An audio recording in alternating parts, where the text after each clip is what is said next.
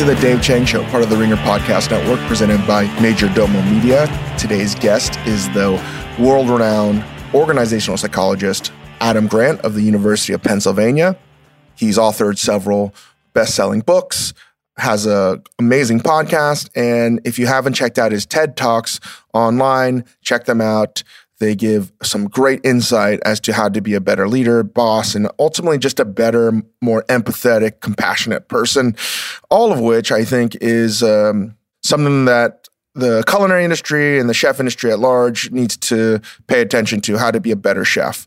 And that's why I wanted Adam on to get some different insights as to how those that are in the culinary world or those that are not. I think this is applicable to just about any field where you are manager of people, how to be better at your job at managing people because I often say to my own cooks and chefs, being a chef has nothing to do anymore about teaching people how to cook. It's about how do you manage people? How do you deal with the stress? How to build a better organization. Ultimately, that translates into the best customer experience. And I don't think that there's a lot of culinary books out there. Certainly not cooking schools. I graduated in cooking school and all I learned was how to cook. And it's a one-sided affair because the dynamics and the changing variables in a stressful situation as a kitchen don't really prepare you about how to be a great chef. There's a lot to discuss about this, but more often than not, the really good restaurants are going to have a system based on a brigade system. And more often than not, those that become your managers, the sous chefs and the chef de cuisines, and ultimately maybe your executive chef, they got to that position because they were really good at cooking. Really good at cooking really good at taking orders, really good at organizing your station and your mise en place does not translate into making other people very good cooks. The road, again, to being a great chef is littered with people that were super talented at cooking. And today, more than ever, being a cook and being a great chef has almost nothing to do with the actual cooking of it all because you can make a great recipe and an amazing dish. But if you don't have people that want to execute it day in, day out, with integrity, when your back is turned, it's all for naught. So I'm excited to have Adam on. Just a caveat and a note this was my first podcast I've ever done without actually talking to someone in front of me. Adam called in from Pennsylvania. So it's a bit awkward for me. I'm always going to be honest with you guys. I am really trying hard to not talk so much. Again, ironic because I'm just talking in this intro quite a bit, but I was really having a hard time because I need to have that facial recognition. I need to know when to talk. And as I learn how to be a better listener, this is something that I constantly am uh, grading myself on. And this is honestly how I became a better cook by being sort of brutally honest with my shortcomings. So this was something that I want to get better at because having phone interviews is something I'll probably have to do more of. But the fact of the matter is, it's not very easy. So spoke to Adam, but it, our conversation quickly turns to him asking me questions, and I was happy to answer them. Probably too long, but um, this is our conversation with Adam Grant, who gives some insights. I think really valuable insights how to be a better leader and what we can do to be better chefs in the industry. And again, if you're not in the culinary industry, there's a lot to take from this uh, and glean from as well. So here's Adam Grant, and I will end the pod with a couple insights and notes about some other stuff going on. So without further ado, here is Adam Grant. Thank you so much.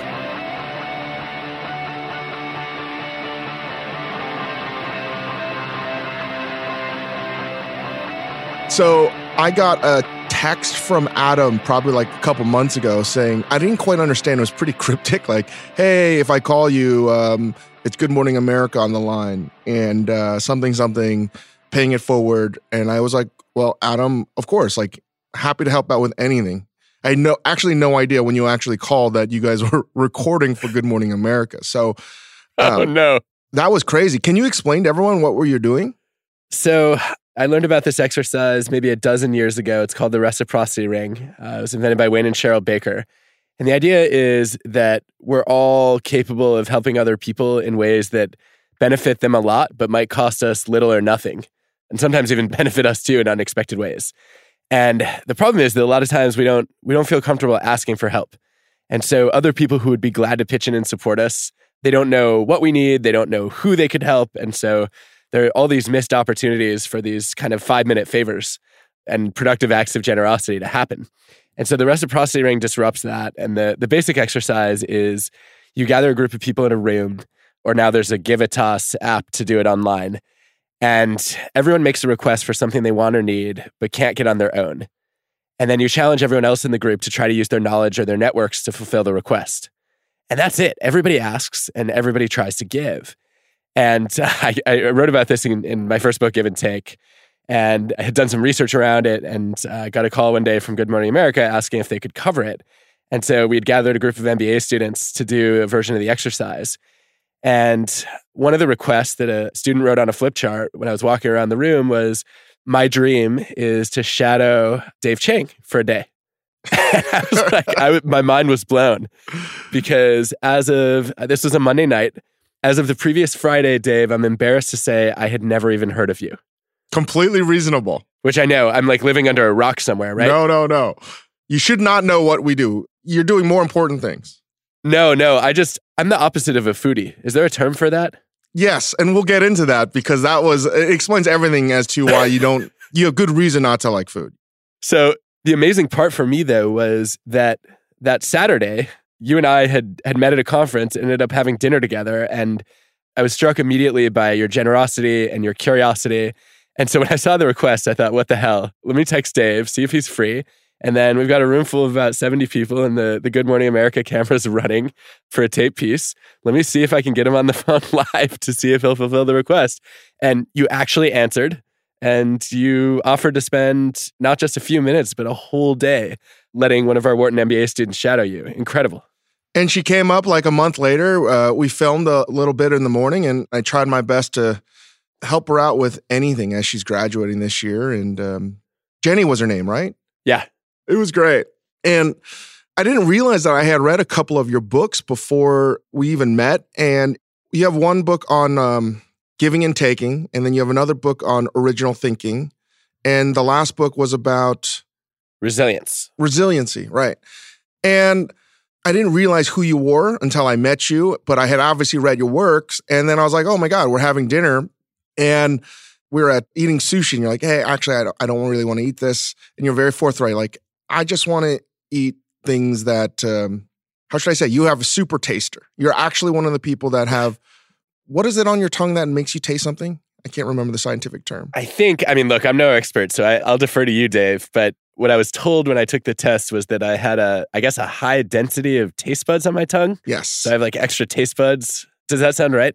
Yes, that's it. And I was trying to come up with the actual, like the taste bud itself, the scientific name, but there are people out there, and uh, Adam is one of them, where you have this heightened sense of taste where like cooks like to add a lot of acidity and salt in their food. And these are all mm. things that you don't love too much.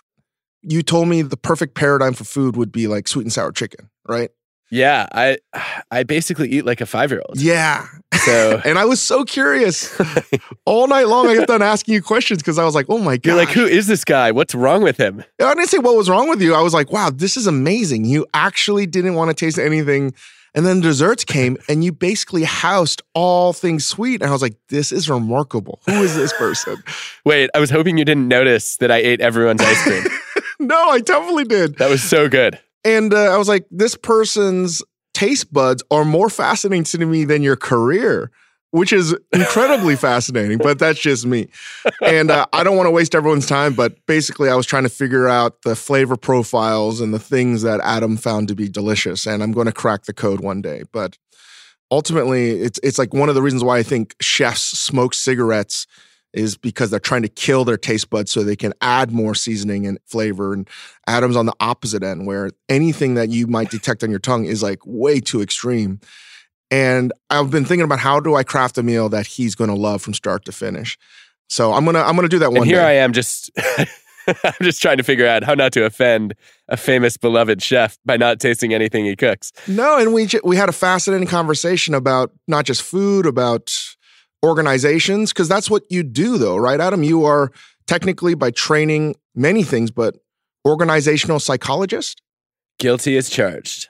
What is that? And I mean, your your CV as to how this all happened is pretty crazy. Can you do a quick run through? Like, you graduated in college pretty early. You you went to all the schools and you're like the youngest tenured professor at University of Pennsylvania and you have like the most popular class. You're beloved by the students. When I was reading about you, I was like, man, who is this person? Right? Besides having this crazy palate, what is exactly what you do? Well, I, I'm not actually entirely sure. Sometimes people hear organizational psychologists and, and they think, wait, so can you can you organize my closet? Can you get my desk in order? No. I basically study psychology at work. And so uh, try to figure out how to make jobs more meaningful and motivating, teams more creative, cultures more productive and supportive. And so anything in the realm of people at work just fascinates me. And I guess, you know, at some level, I grew up well, I grew up having a lot of free time because I hated chocolate and green vegetables and uh, like cilantro is the nastiest taste I could think of other than coffee.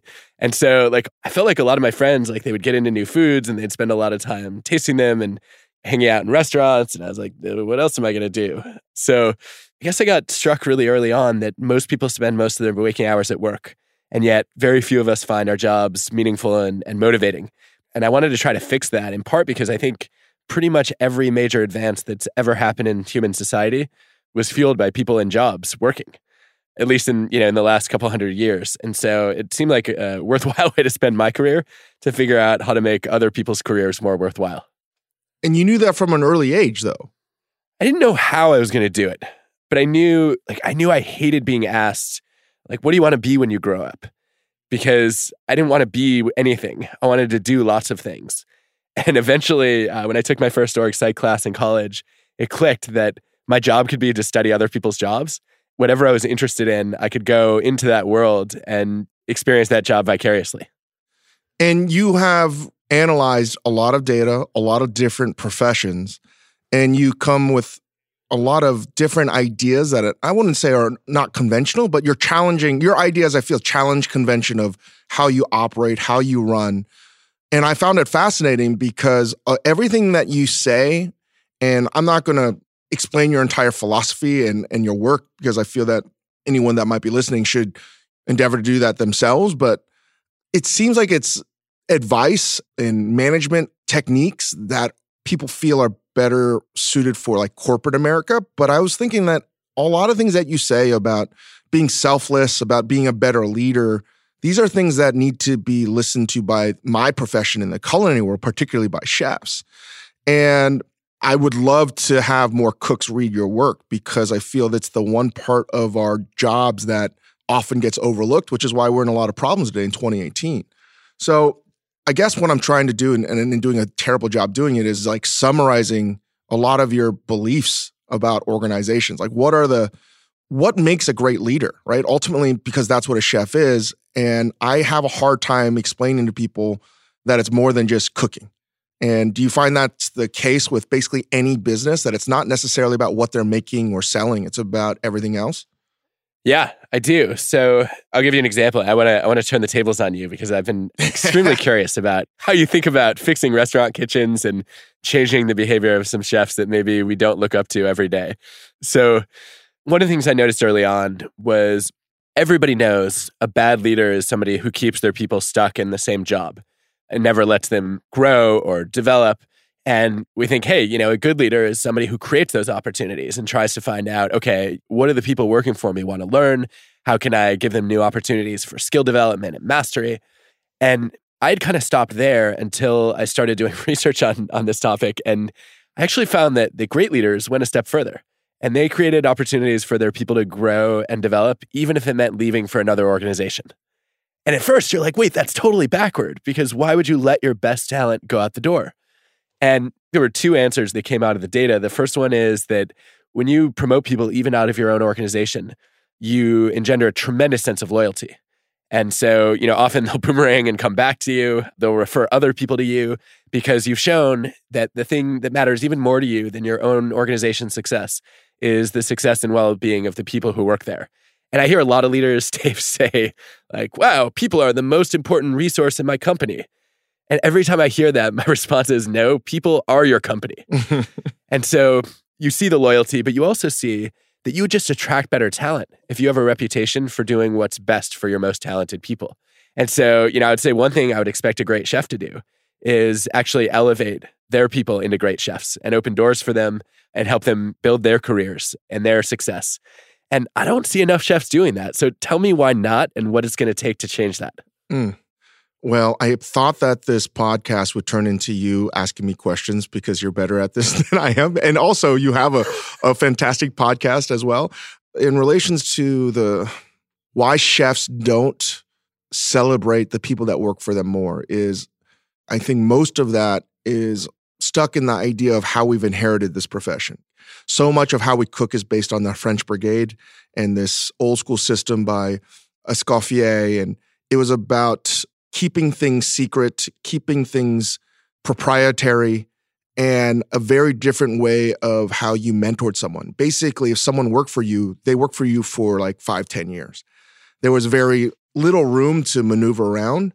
And I think that's just something that we continue to foster the idea that the chef is this mythic like figure that they do everything and it's celebrated in all the awards that a great chef can win are almost always these singular achievements but in my opinion even if you have a restaurant of just like one person quite frankly it's a celebration of team like to me what i love most about cooking at its very best it's this weird motley crew of individuals that somehow can find a unique vision that they all believe in and they can work diligently to get there when all odds are stacked against them.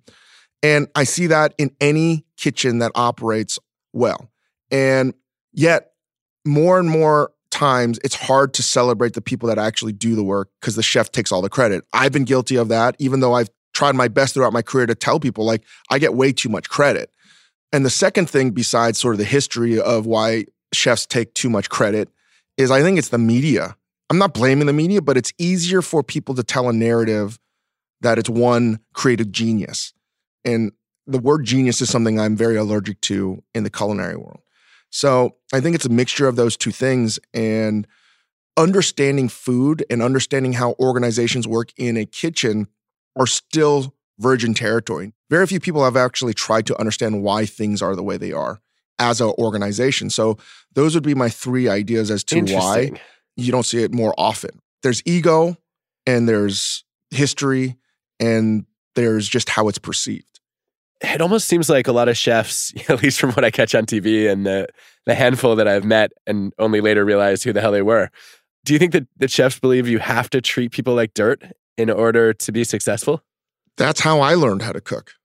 I really did. Really? Yeah that reckoning is real. And, and I learned how to treat people like dirt because I wound up treating people like dirt. And my friend Chris Ying says that like my success is similar to a Roomba vacuum.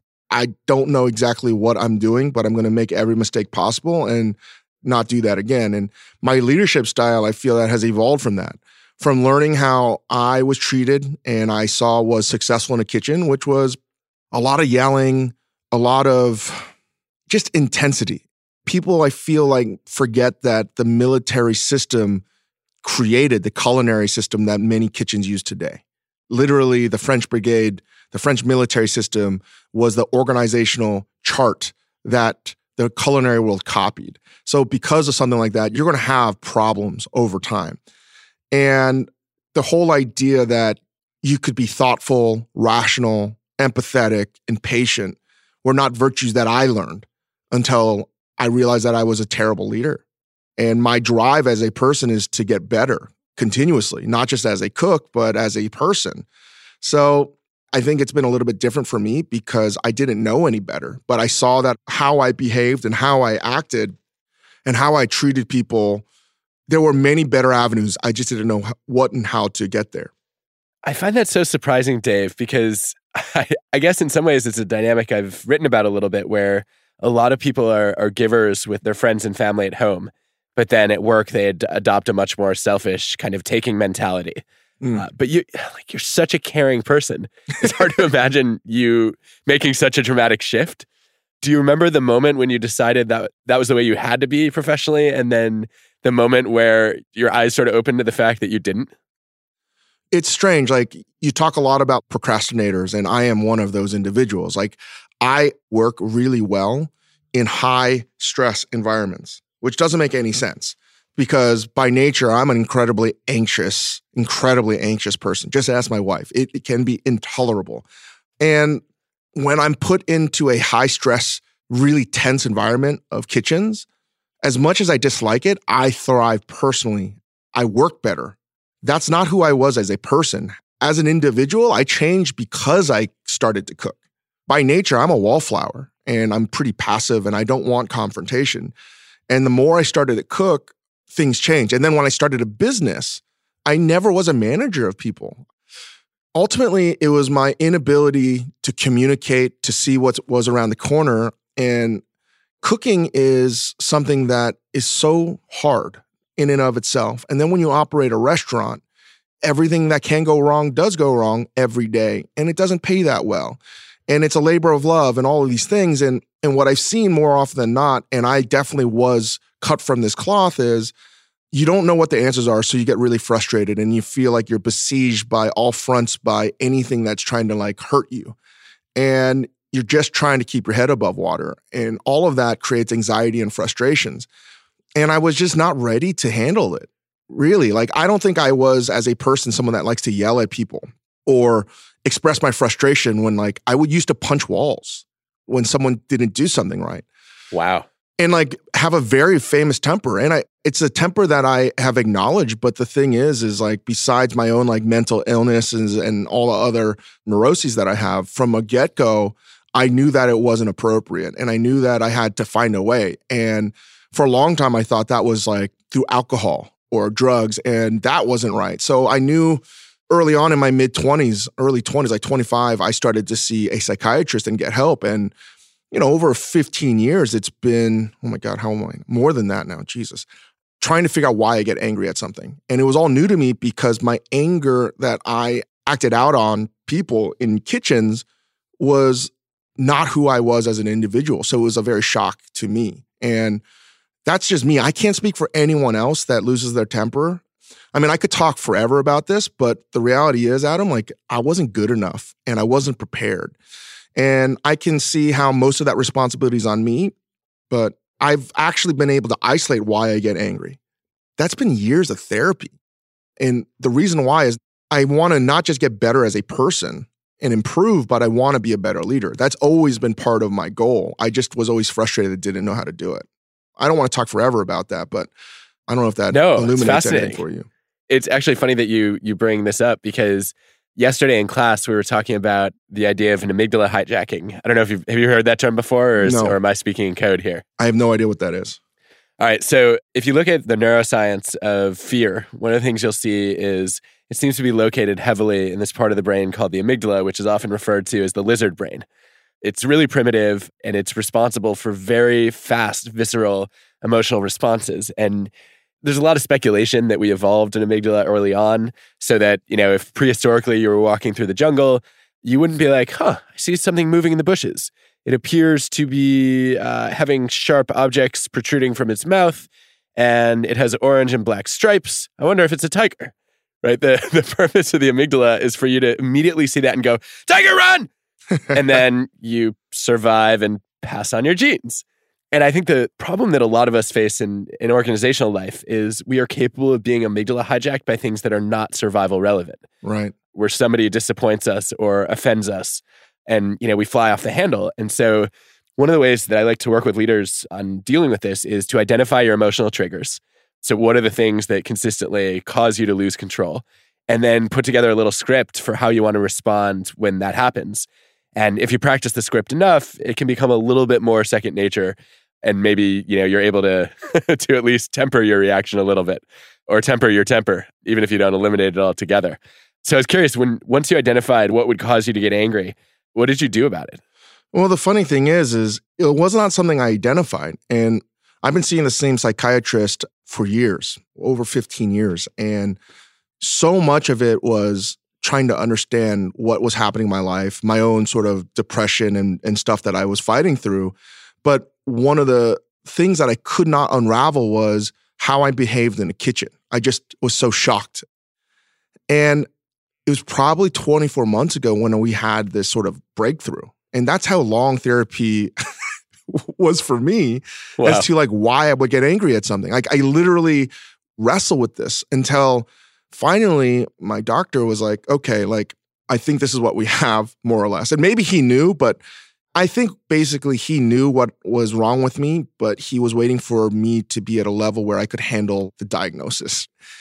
And he said I have affected dysregulation of my emotions. And that's tied into a lot of different things for me. And essentially, I was able to sort of find a correlation as to whenever I would get crazy upset.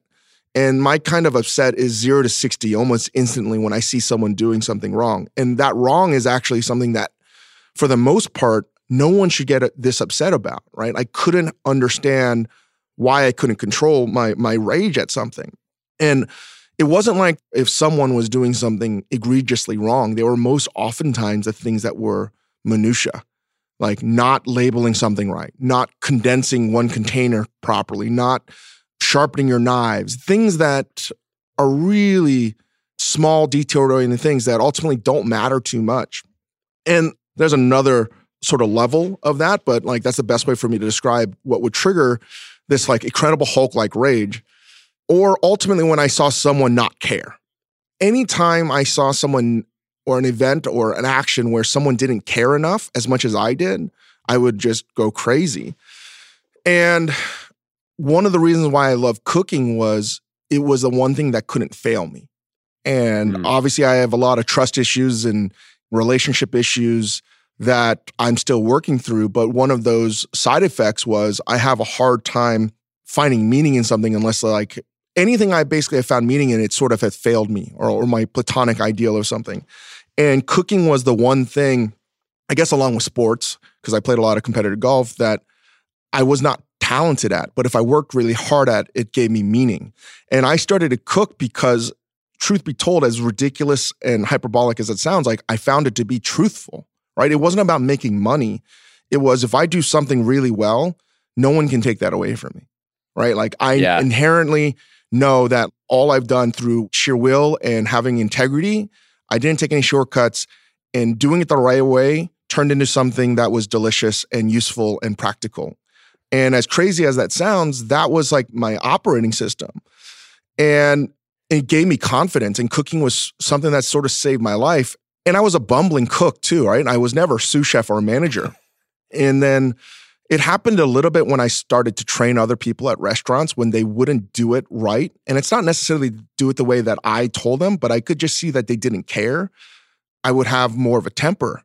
And then opening a restaurant and numerous times feeling like we narrowly averted disaster or just the end of the business itself. I had a lot of these things where I just felt like I had nothing but frustration and rage at everything. And every time it happened, the thing that triggered it was someone didn't care about something. And ultimately, you know, this is how much like time and thought I've put into it because it's just not acceptable. I would hit something. I would punch a wall or a heavy metal object to hurt me because I learned that the only way for me to get back into like a normal sanity, more or less, like I guess my doctor said it's sort of like some state of psychosis, weirdly. Like the pain is something that hurts so much that it brings me back to reality. Wow. Yeah, I mean, like it's real shit. And I've tried so hard to get better at it. And what I've realized is what I've done is I let people know that these are situations that like trigger something in me. So I'm going to try everything in my power to not go down that road. But if I do, you need to like pull me aside and say, like, get my head out of my ass. I'm trying to get to a point where like I don't have to like hurt myself to like have a sense of self again.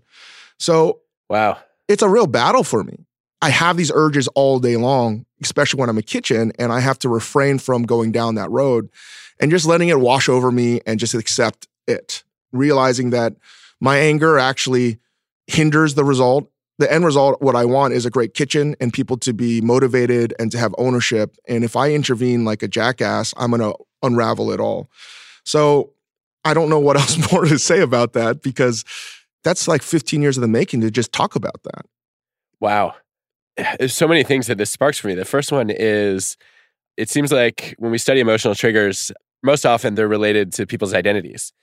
And so, you know, it seemed like you'd built this really clear identity around cooking and saying, you know, this is something that that I can do extremely well and that nobody can interfere with. And so when somebody did try to mess with that, that's a real threat to your sense of self. Yes. Another thing that comes to mind as I listen to how you've grappled with this is I think, of course, when people have extreme reactions to these emotional triggers, that we want to see them learn to manage it, which I applaud that you've, you've been so introspective and, and open about that. There's also, though, there's at least some evidence suggesting that it's helpful to share your triggers with other people and let them know, hey, these are the things that cause me to fly off the handle. And then they're less likely to push your buttons. And they're also more likely when, you know, when you do lose control to say, hey, like, you know, this is something that really bothers you. Like maybe it's not me. Did you actually end up having those kinds of discussions with your team at any point? Yeah, I've done that. I'm doing it more and more. Like two incidents. When we opened up Majordomo, I told a lot of my staff, like, I was more comfortable because this is so hard to even talk about, right? You don't want people to know how crazy you are. But I knew that I was working with a bunch of individuals and I wanted them to be like, I'm not trying to create an environment where you should worry. I'm simply telling you that I'm learning how to control myself a little bit better and I want to be constructive. But it's not about rationalizing if it does happen, but like if it does happen, this is what I think you need to do. And it was not easy for me to talk about. And I basically said, like, pinch me or do something or whatever. I don't have the ability to articulate what it is because I still don't know. All I know is you need to like wake me up and realize like this is not reality and you need to like chill out. And I tried my best to convey that. And, um, you know, it hasn't been perfect. There are times when I, I've lost my temper and I just feel so defeated because it's, I liken my anger and how I feel to, I have friends that have gone to rehab for drug addiction or any kind of addiction and uh, or alcoholics anonymous and i've seen them fall off the wagon. And i can have really long stretches where i don't lose my temper but when i do i feel defeated like someone that's started drinking again and it sucks. But i have to pick myself up and do it again. And recently we were just opened up this restaurant called Bang Bar and um, there's a lot of things i wanted to ask you about that too because i think that there's a lot of different interesting points that I wanted to ask you about. But before it opened up with two of my chefs, I, long story because there was miscommunication. I lost my temper and I didn't yell, but I didn't make the situation better by like not being calm about it. And it was something that in the past I probably would never have even addressed. It was not that big of a deal. And what I realized was I can't rationalize that to myself. And I'm pretty sure that whoever I was speaking to might be upset because they feel like they let me down. And I pulled everyone aside and I took the conference room and I said, listen, guys, I'm upset because this happened. I want you to know that this anger that I have is not directed at you or anyone else. It's mostly at myself because I didn't prepare us better. So I apologize that this happened and it's not an excuse. I own it, but I'm trying to get better. And it was the first time where, like, wow, I was able to explain my actions almost immediately after. I didn't have to wait like two weeks or a week, which is oftentimes what I've been trying to do. It was, I'm going to handle this right now. And I felt great about it. Not that I, I screwed up, but I realized that I have to be better. And the best thing I've realized is being transparent and open. And as long as I show that I'm trying to get better, that's the best thing that I can do. It's it's so I want to talk more about that because it's it's so unusual to to see anybody, let alone someone with your profile and visibility, be that open and vulnerable. And um, part of what, what's interesting to me about how candid you are is it seems like we're living in a place and certainly at a moment societally where there's no stigma around physical illness, right? If somebody gets sick, they go to the doctor right away. It's widely known. But mental illness, people don't talk about. No. And you've obviously overcome that barrier. How, how, did you get so comfortable being an open book like this? You know, it's funny. Like, I was never this way. It just was over time. You know, opening up Momofuku was tied to a lot of my own issues as a person. And then the thing that superseded a lot of it was just survival. And what I realized, and I think this sort of has something to tie with when you talk about procrastinating in the moment. Like, what I feel like when I put myself in these situations, to be honest, because I'm so busy, is because it's the same sort of clarity when I have when I do something under the gun of time. Like I begin to see what's important, what's not important. I don't have time to talk bullshit. You know what I mean? Like, I don't. I'm just too busy. It's almost like wearing the same clothes every day because you don't want to worry about it anymore. And like over time, I just was like, you know what? We have an open kitchen, and what you see is what you get. And we just have to be brutally honest. And over time, I just was like, there's no bullshit. I just have to say what's on my mind. And that was it. Weirdly, the idea, I guess, to be honest as possible was out of sheer laziness. I, love, I love that you're like, hey, I'm, I'm too busy to hide what's really going on in my head. Yeah.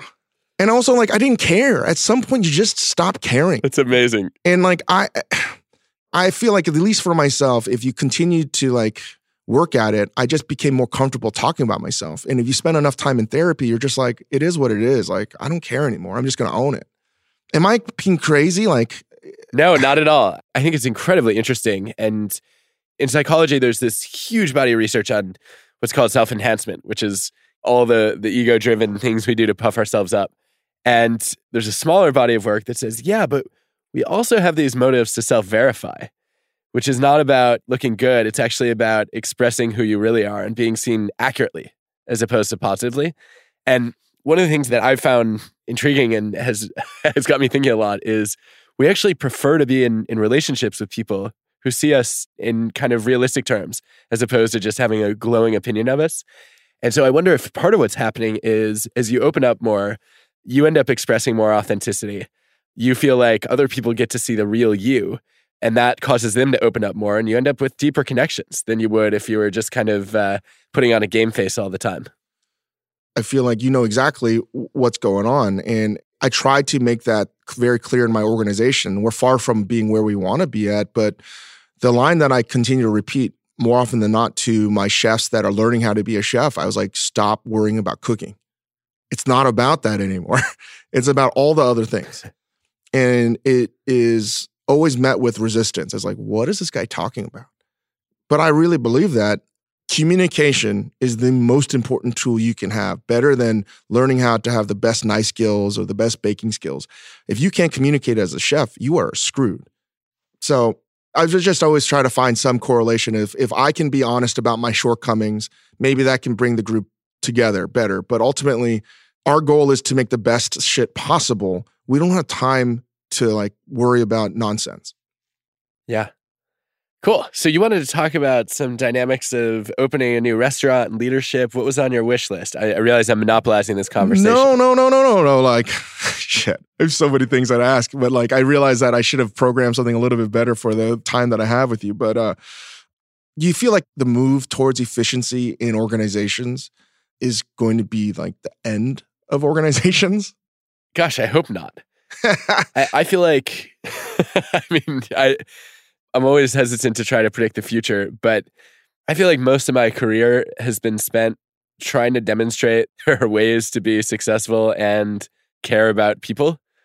And anybody who thinks that to run an organization, they have to choose between results and relationships or between efficiency and kindness, to me, is just looking at the world in an overly simplified way. Mm. To say that, yeah, you know, in the short term, like in a given situation, sometimes there is a trade off. Are you going to take the time to listen to a personal problem that one of your employees brings in? Or are you going to focus on getting your work done? Of course, we all face those kinds of moments. But in the long run, what I find over and over again is that the people who invest in showing care and trust are the ones that end up with stronger relationships.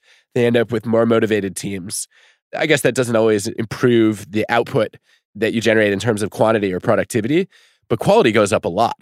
Mm. And you get a lot more creativity as well. And so efficiency for me is the wrong focus, right? I think that if your organization is trying to be just efficient, then you look to me a lot like a slave to Wall Street and quarterly earnings and very short sighted pressures, as opposed to saying, look, I want to contribute something meaningful to the world.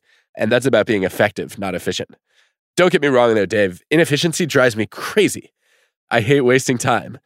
But I think that most leaders ought to broaden their definition of what's a good use of time. Hmm.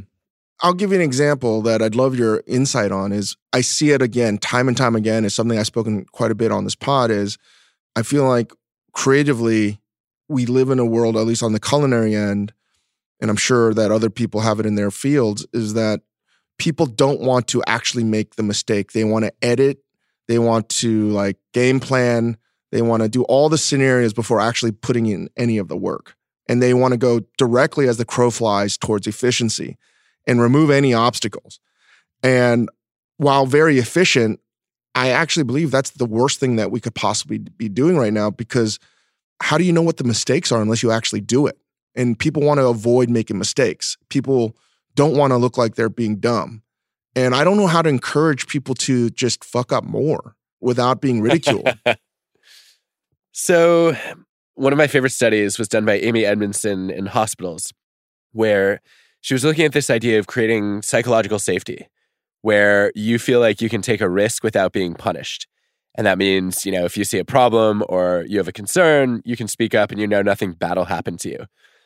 And the original study was was looking at how much psychological safety existed in different teams around a hospital and then tracking their medical error rates. And the data suggested that the more psychological safety you had in the team, the more errors teams made. And you start to wonder what's going on here. Are these teams because they're, you know, they trust each other, they feel comfortable with each other? Are they not holding each other accountable? Are they not double checking each other's work? And does that allow mistakes to get through? But then Amy realizes there's a little wrinkle in the data because the errors are reported by the teams themselves. And so she doesn't know how many errors they're actually making. She just knows how many errors they're admitting. Mm. And she gets a, an observer to go in covert and actually evaluate independently the errors made. And the relationship reverses. It turns out in the teams where you have that sense of psychological safety, people report more errors, but they make fewer.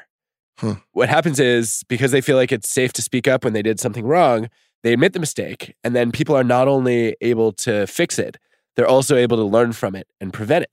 And so I spend a lot of my time working with organizations on how to create that sense of psychological safety. And it usually starts with making it really clear that people can bring up problems.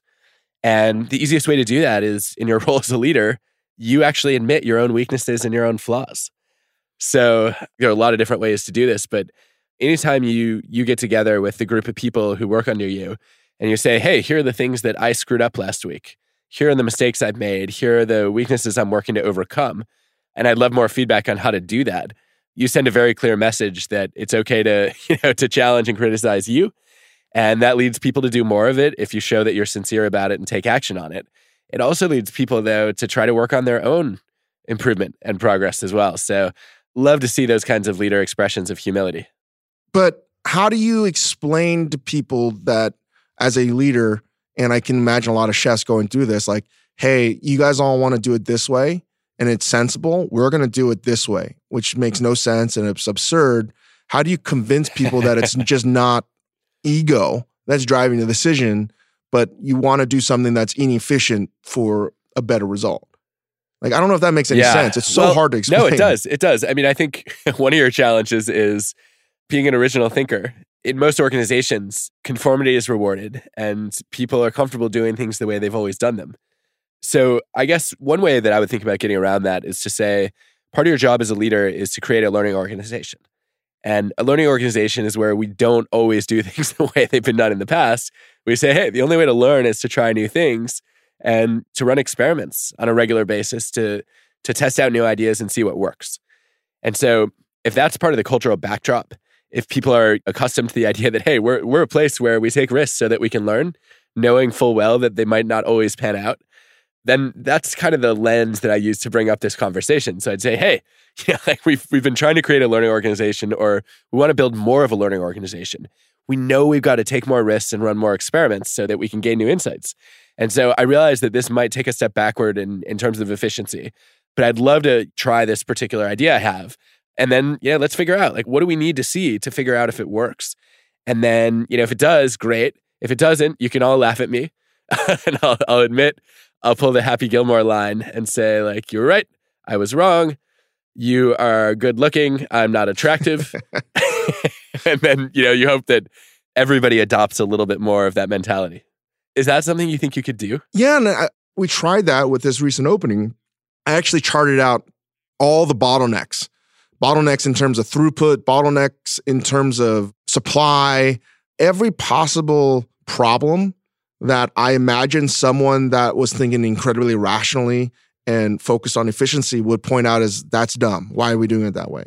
And I explained to everyone, we are not going to do this. We're going to do the opposite. and we're going to make all the bread in house. And they were like, well, we're going to run out. I'm like, exactly. We're going to run out because we're only 400 square feet. And they're going to be like, you want to make it to order? I'm like, yes. Like we literally did everything you're not supposed to do, which is why I said it's so dumb.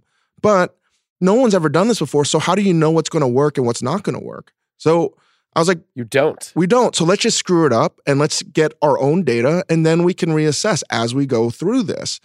And I, I feel like I'm a crazy person trying to say this because I'm not trying to lose morale by doing unnecessarily dumb work. But the weird thing is, is making bread, I believe in my bones, improves morale, right? They're not just opening up a bag and selling it. Everyone has a higher sense of ownership. And I would rather sacrifice profitability, like short term, to build all the cultural things that matter if this is actually going to be something that's a long term thing. Yeah. Gosh, I would love to see more leaders do that. And the other thing I think about if I were in your shoes, when you get pushback and people are like, no, we can't break, make the bread in house. This is terrible. We don't know what we're doing. It's going to be too expensive. I'm sure you, you have a long list of objections. One of the things I, I think about often is uh, something that Chip and Dan Heath recommended in their book Switch, my favorite book on change.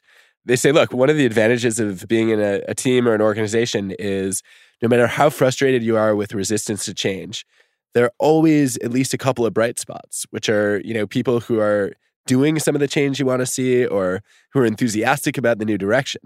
And so I think part of your opportunity is to find those people and say, all right, like who are the people that have already championed some wild ideas or some weird new directions for us? And those are your early advocates. And you go to them and you say, okay, I'd love your advice. I know there's going to be a revolt when I bring this idea up, but you have a track record for getting people on board with, you know, with some of your harebrained and half-baked schemes. What suggestions do you have? Right. And then uh, three things tend to happen. One is that you flatter them. Everyone loves to be asked for advice. To paraphrase Ben Franklin, we all admire the wisdom of people who come to us for advice. Hmm. Because let's face it, you had really good taste. You knew to come to me. And then the second thing is perspective taking. You force them to look at the idea from your viewpoint, which makes them you know, a little bit more likely to see why it, it might have potential. And then the third thing that happens is they will often, because they've been flattered, because they've understood your perspective, they will often step up and become your advocate and try to help you make that change a reality. I don't think we're we're thoughtful enough about enlisting those uh, you know sometimes black sheep or original thinkers to say, hey, like I've got this idea, come help me rally for the cause. Huh. I think you should write a book for the culinary world. I don't know. I could not be less qualified. No, you are exactly qualified because you can see this with an objective eye. And like the one thing that like, and I want to get you out of here, but like one of the conversations that we have a lot with my peer group is burnout, something that you talk about because people are constantly pouring themselves and giving. That burnout rate is high. And I sort of make this correlation with burnout and just working like a lunatic with the idea of like preservation. Like, how do you convince people in a business like the culinary arts that doesn't have long term job security, doesn't have the ability to really fill your coffers where you can work really hard and be able to provide? Like, most people in this business are still living like sort of hand to mouth. Yet it's been glorified as this like really cool new thing. And it's been professionalized where there's been a lot of white collar values to help operate it better but we have the values of a professionalized world with the economics of a blue collar business. And I think a lot of this burnout and a lot of the stress from chefs is because they don't know how to motivate people. They actually haven't been trained to be better communicators. No one's taught them about management. And for the most part, they got to figure out how to be a leader without any like carrot to dangle in front of everyone. There's no stock options, there's no giant pay scale, there's very little incentive. So I actually would love your input one day or maybe now. It's like, what do chefs do? They're stuck in maybe one of the most difficult positions to lead because Yeah. all they can do is be like, if you listen to me, I can make you better cook through your own integrity. There's no guarantee. It's a hard sell. Yeah. I'll tell you where I think the problem often begins, Dave, is that they define their jobs too narrowly as chef. And that means obviously they miss out on lots of ways they could help and support their teams. But it also means they miss out on all these ways they can learn more broadly about what, what it means to be a good leader and a good manager. And a lot of times when I when I come into a particular industry, people will say, Well, you don't know anything about my world. And I'm like, Yeah, you're right. I don't know a thing about restaurant kitchens. I'm barely even qualified to eat in a restaurant, right? So I definitely don't know your world. What I do know, though, is I see a lot of the same problems in every industry that I study. And so there's something you can learn from leaders who are, are working in any kind of workplace. And I think what that opens up is, is an opportunity, whether it's, you know, reading books, listening to podcasts, watching TED Talks, choose your preferred medium.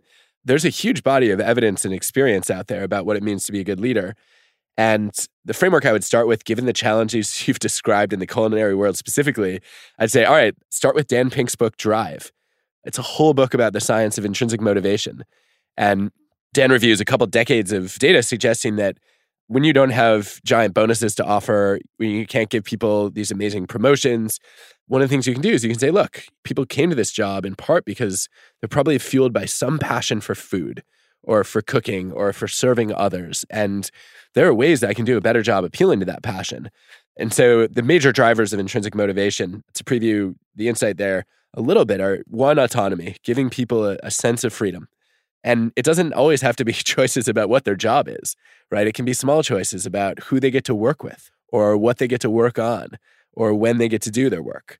You can't control that. There's mastery, those learning and development opportunities that we talked about earlier, which I think can actually be used as a reward for good performance. Mm. So, somebody who exceeds your expectations, you give them choices about what they want to learn. And then you actually let them get involved in, you know, in that area of your kitchen. And then the third, which for me is the most exciting, is purpose to feel like your work contributes to something larger than yourself. And I think that often we know in the abstract what impact our, our jobs have, but we lack a, a chance to really see the effect face to face on the people that we help. And so I did some experiments years ago with a team of colleagues where we were in a fundraising call center and people were working for a university to try to bring in money for student scholarships, but they never got to meet any of the scholarship students. Right. And so the experiment was just to have a single scholarship student come in and tell a story saying, you know, hey, I, I got the scholarship funded by the work that you all do. And, you know, here's how it's changed my life. And we randomly assigned one group of callers to meet the student. A second group got a letter from him. And the third was just a control group that got nothing. And that first group that met him face to face for five minutes, finding out just how one person benefited from their work, they spiked 142% in weekly minutes on the phone and 171% in weekly revenue. And in follow up research, what we found was that just even meeting one person who's touched by your work in ways you didn't realize can be enough to redesign your view of what the meaning of that job is, right? So in their case, it's not I'm harassing alumni you know, for, for money. It's I'm helping students go to school who otherwise couldn't afford it. Mm. And yeah, I think that because people love food so much, there are probably a lot of stories out there that don't get shared enough about the ways that you affect the people who love your work so much. Wow. We got a lot to digest. I have one more thing I wanted to ask you, and then I can let you go. But you talk about paranoia. Is there any form of paranoia that is positive, that is a, a giver's perspective of being paranoid? Like, is all paranoia bad? Is it all narcissistic? well, no, I don't think all paranoia is bad. I think paranoia becomes harmful when you carry around, around delusions that everyone else is out to get you because I think that leaves people to become cynical. And that's one of the ways that people shift from being on the giver to the taker end of that spectrum. Because if everybody's a taker, well, I've got to be a taker to protect myself. But I think there's a healthy form of paranoia that Andy Grove, who ran Intel for a long time, actually wrote about in a, a book a while back, which is when you're you know, you're constantly looking around the corner, afraid that somebody is going to eclipse you or create something that displaces the work that you do or that your organization does. And I think that's healthy in the sense that it destroys complacency. It allows you to to not rest on your laurels, to not say, "Hey, I've I've created something amazing and it's always going to be amazing." But to say I've I've constantly got to improve it and even reinvent it from time to time. You could say like it would be really good if Blockbuster had had a little bit more paranoia when Netflix came knocking, right? And then maybe instead of saying, "Yeah, we don't we don't need to acquire you," like who needs mail order DVDs? They'd actually paid attention to the revolution that was impending. And that is tremendously motivating. We could all use a little bit of that. Huh, I might not be great tomorrow, paranoia. So, would you still associate that as paranoia, the Andy Grove definition, or is that a different kind of paranoia? Because that seems to be all I think about And it's never, I think, in relation to me. Ultimately, it's about whatever's around the corner is going to be bad. And I don't know what it is, but I want to be prepared for it. And I want all of us to be prepared for it so we can like be better. And it's never assuming that best case scenario is going to happen. It never happens. Yeah. So is that paranoia? Because I don't know how to teach this to people that work for me to not be crazy like me, but just to be a little bit more realistic about what might happen. Yeah. Well, I probably wouldn't call that paranoia, right? I'd call that healthy anxiety. but Grove always, I guess the way he put it was he said, like, success breeds complacency, complacency breeds failure, and therefore only the paranoid survive. And I'd look at that and say, well, what you're really trying to do is you're you're trying to prevent complacency. And you don't have to be paranoid because paranoid by definition is is delusional. you you can you can avoid complacency by knowing that there are very real challenges confronting you. And um, I don't know one one thing you might try, Dave, that I've found really useful is an exercise that Lisa Bodell at Future Think runs a lot. It's called Kill the Company. And what you do is you spend a, a little time with your team trying to come up with ways that if you were going to put yourself out of business, how would you do that? And people come up with a lot of, of really interesting possibilities. And then you have to turn around and say, look, some of these are real competitive threats. Others are opportunities that we should seize. And I think it's a good catalyst for reminding people that there are lots of ways to fuel growth and change that that kind of start from being on offense as opposed to defense. I think the problem is, you know, a lot of people do this defensively and they say, all right, let's run the save the company exercise. And you just get a bunch of boring, conventional, risk averse ideas. People are often more creative on offense than defense. And so I think that kind of thinking is, is one way to kill complacency without having to feel like you're constantly paranoid. I mean, no joke. That's literally like my daily meditation. Is like poor guy. I mean, I don't feel like it's a healthy way to live, right? Like, and it prevents me, and it's not just me. I, am not speaking on behalf of a lot of chefs, but it's that success is fleeting. That it's only as good as your last dish, and that anything is going to ultimately end you. And it's the kind of anxiety that I think is really problematic for my peer group because it's just not a healthy, happy way to live. And ultimately, if we can't teach ourselves to be happier, there's no way we can be better chefs. Yeah, no, I think that makes a lot of sense. There's a psychologist, Julie Norem, who studies what she calls defensive pessimism, which I think you're, you're sort of a card carrying member of the defensive pessimism club. The way I've come to think about it is if you're going to think about when you're in school, before you had a big test coming up, a strategic optimist would envision the perfect outcome. You're going to ace that exam. And then, you know, you're highly motivated by that positive vision and it energizes you and, and you do really well. The defensive pessimist, you wake up about a week before the test in a cold sweat, afraid that not only are you going to fail the exam, you're going to do so badly that your teacher will take away points on all your previous exams. Because there's no way you would have earned those. And then that fear, that anxiety kicks you into gear and it motivates you to study. And then you actually end up really prepared and you do just as well as the optimists. And the fun thing about that research is optimists and pessimists tend to perform equally well. But if you want to sabotage a defensive pessimist, one of the ways you do that is you make them happy. Hmm. and then they get complacent. They no longer feel that anxiety that fuels them. And so they stop working so hard. So I don't know if that resonates for you, but I definitely hear you telling that story. Yeah, that's just me. You just described like that, that's so much of me. Like, good Lord. You are an incredibly busy man, so I'm so grateful and honored that you would take time out of your day to talk to me about. Oh, Dave, the honor stuff. is all mine. Thank you for having me. I will see you soon, Adam. Thank you so much, man. You too. Take care. You got it. Bye.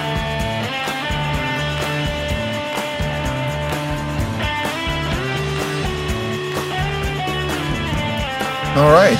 Thanks for listening to the podcast with Adam Grant.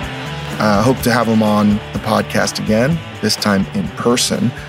But he gave a lot of books. We'll, we'll put that on the website or the Instagram page about what to read if you are so curious to follow up on how to be a better leader and how to run a better organization. So, one of the things that we're doing again differently this year on the pod is to incorporate some more things happening in the world, uh, whether there are guides, travel tips, opinions, so on and so forth. We reported the podcast with Adam Grant uh, right after or right before Thanksgiving, but this is happening this week, what I'm recording right now. And uh, I just want to give a big shout out to the chef Mauro Colagreco of Mirazur in Menton, France, which is on the border in the Riviera of Italy and France. He got three Michelin stars, and I could not be happier for him. He's easily one of the greatest, most talented chefs in the world. I got to spend a couple weeks in Japan with him several years ago with Claude Bosi and Sat Bains and Mike Anthony of Gramercy Tavern. It's um, it was a great time to become friends with him, to be able to see how he thinks. The reason I bring up that trip was we had to cook a dinner and I got to see how he worked. And Mauro had worked at Cote d'Or, which was the restaurant, the, the sad story of Bernard Loiseau, who, who took his own life and was three Michelin star restaurant. He was there. Uh, and then he was a sous chef at Arpege under the chef Alain Passard, arguably the most important chef right now because of his influence. And he's from Argentina and he has an incredible work ethic and he is a technician of the highest order, but he's got great flavor and balance and creativity and he's able to express food in a very natural way, certainly from a Passard school, but done in a way that is uniquely Mauro's And I've always thought of him as a chef that should have three Michelin stars. And the reason I bring up this Japan trip was I'll never forget this moment when we all had to compose a dish working with local ingredients and a new technique that we had learned because it was the stage, basically the stagiaire program with Kikunoi and Murata-san in Kyoto. And I don't even remember what I made, but I'll never forget walking into the room of the culinary school where we were prepping out. And he must have had like 20 to 30 culinary school kids all prepping out. It was like a huge production and a brigade. And I basically had like one person. I don't remember having any more than one or two people helping me out. And Mauro was essentially like conducting a symphony. It was a sight to behold, particularly since he doesn't speak Japanese. And what he was doing, I will never forget because I never seen anyone, and I do believe he might be the first person because he learned it on that trip to make dashis out of vegetables. So kyoyasai is the vegetables that are grown in Kyoto. And I think they are the best in the world. They're sweet, they're juicy. They're, there's no sense as to why they're so good. Turnips and strawberries and carrots, just kyoyasai is a legendary place. So we got to taste all these things and work with these ingredients. And he took carrots and apples and turnips and other kinds of radishes and he juiced them all. And there were all these fabulous different colors. And he had five to eight different juiced vegetables. And he then clarified them a little bit by making a dashi and adding konbu. And so they were like these beautiful, sort of like Kool Aid like colors. And then he took the vegetables that were juiced and he cut them into smaller pieces and he cooked them in their own vegetable dashi the best way I could describe how Mauro thinks about food, it was so pure, so ingenious, and incredibly flavorful. And I had never seen that technique. And I do believe he was probably the first person to make a dashi out of vegetables. I had never seen anything like that. Maybe someone had done that before, but Mauro was someone I had known was a terrific chef. But then to see someone in the midst of uh, the ideation process and the creation of a dish was a sight to behold and, and how it all came together. And that's when I was like, wow, Mauro is just like way better than me. that's just how I that's how I felt about it then. I was like, shit, like this guy is just cooking at another fucking level. So it's not a surprise to me that Mauro got three Michelin stars for his restaurant Mirazur, which is closed during the winter months. And he's got a few other operations and restaurants and concepts. He's a he's a busy man.